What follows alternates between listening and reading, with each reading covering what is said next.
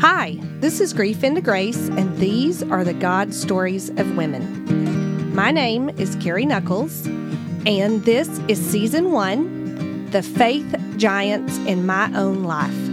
They are beautiful overcomers who have prayed me up, cheered me on, or called me out and held me back when I most needed it. We all know that stories matter.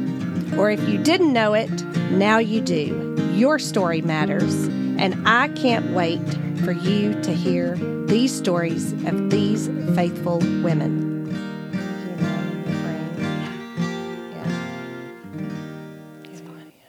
Yeah. Okay, let's do communion. Okay. Woohoo! It's so loud. That's so funny. How sensitive. they are. They are. Yeah, I don't remember that from last time. But I don't want to make a mess. Don't make a mess.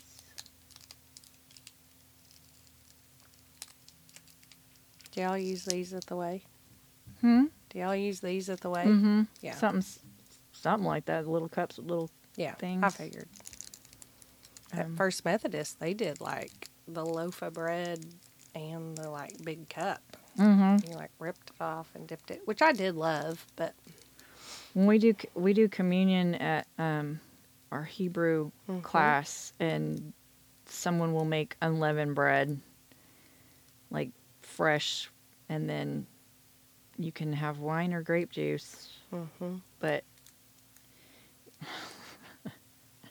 here I'll just share mine. How about that? hold on a second. We'll just break this bread. Oh wait a minute. Did it do it? Oh, it did it. it's broken too. I love okay. it. Yeah, these things are kind of the worst. Um,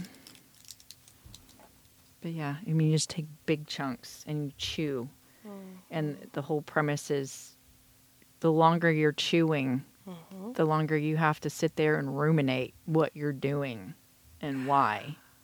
Wow.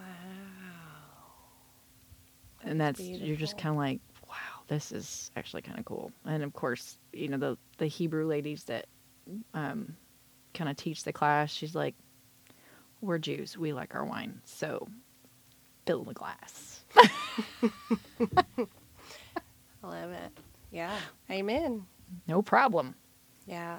I've been reading the first or the New Testament for the first time ever, really, you know, other than like a scripture here or whatever, you know. And I mean, I'm amazed at how much they talk about wine, Mm-hmm. you know, the good and the bad, you know. I mean, it just is. I've, I, I think I'd love to do a much more in depth study on it, you know, um, in that time period and Mhm. era. And, you know, like, I don't know, all there's this, like communion and all the things we talk about and grow up knowing, but it it's it's so filtered through our modern day view Mm-hmm.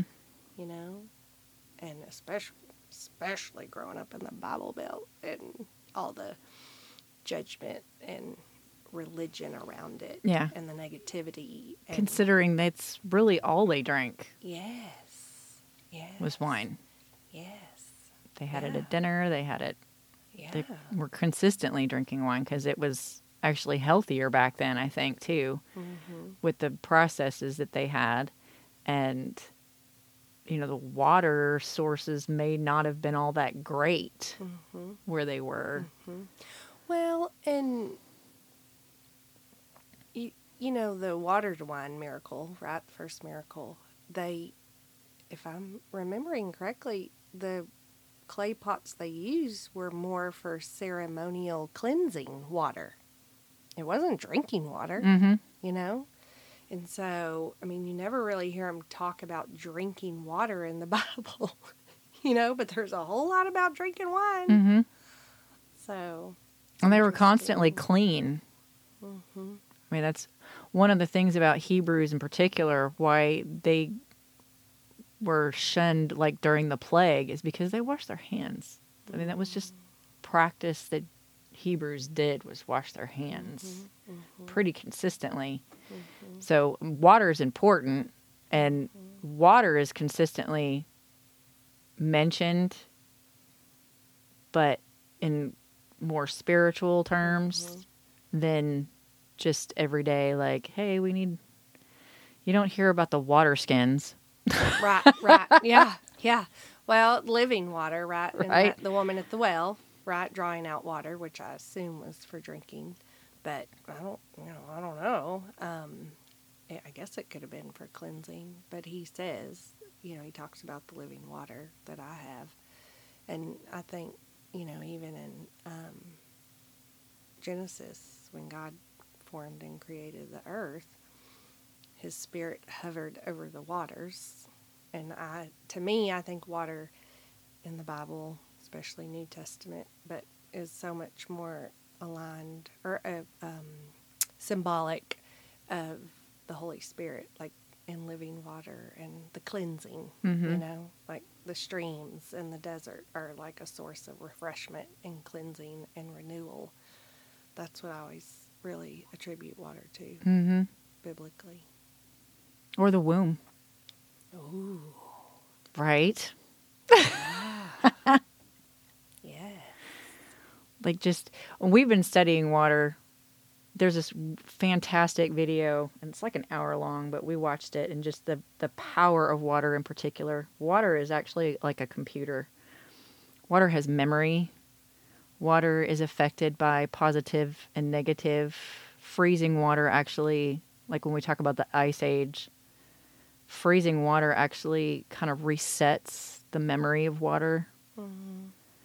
So you think about the ice age, just freeze it all, reset the water so it's not contaminated with the life that has been led and the separation and the war and all this stuff that's been kind of absorbed by the water. Wow. And just neutralize it so it's like a fresh start. Hmm. It's nuts, but very cool.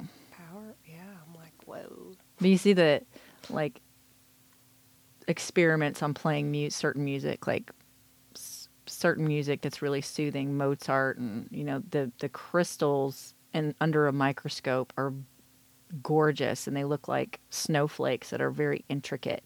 You start playing at a certain decibel, they start kind of looking almost corrosive. Hmm. And then you play like death metal or whatever and just and it just it's just like a glob. It doesn't there's no rhyme or reason and it's not pretty at all and it Really? yes. It is crazy. Water don't like it I love your brain. water doesn't like that Wow. It's That's fun. cool. it's very cool Mm-hmm. but yeah so we're like constantly like we'll just say a prayer over our water before we drink it Hmm. or we'll get bottles of water and have words written, positive words written on it, and just, I love you. Thank you for giving us life. Thank you for doing what you do to our bodies, for our mm-hmm. bodies. Mm-hmm. Mm-hmm. That's good. That's beautiful. Any anything we can do to just be better and feel better and Well, I like I hear you, and I'm like acknowledge the water. You know, it's all about the water. Well, not all, but yeah, acknowledge the the cleansing and healing. I was gonna say cleaning and Cleaning. hensing. it's early.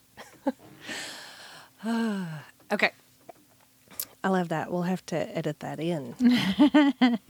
uh, thank you so much for listening to Grief into Grace. If you like what you heard, please like it, subscribe, and most importantly, share it with someone who needs it today.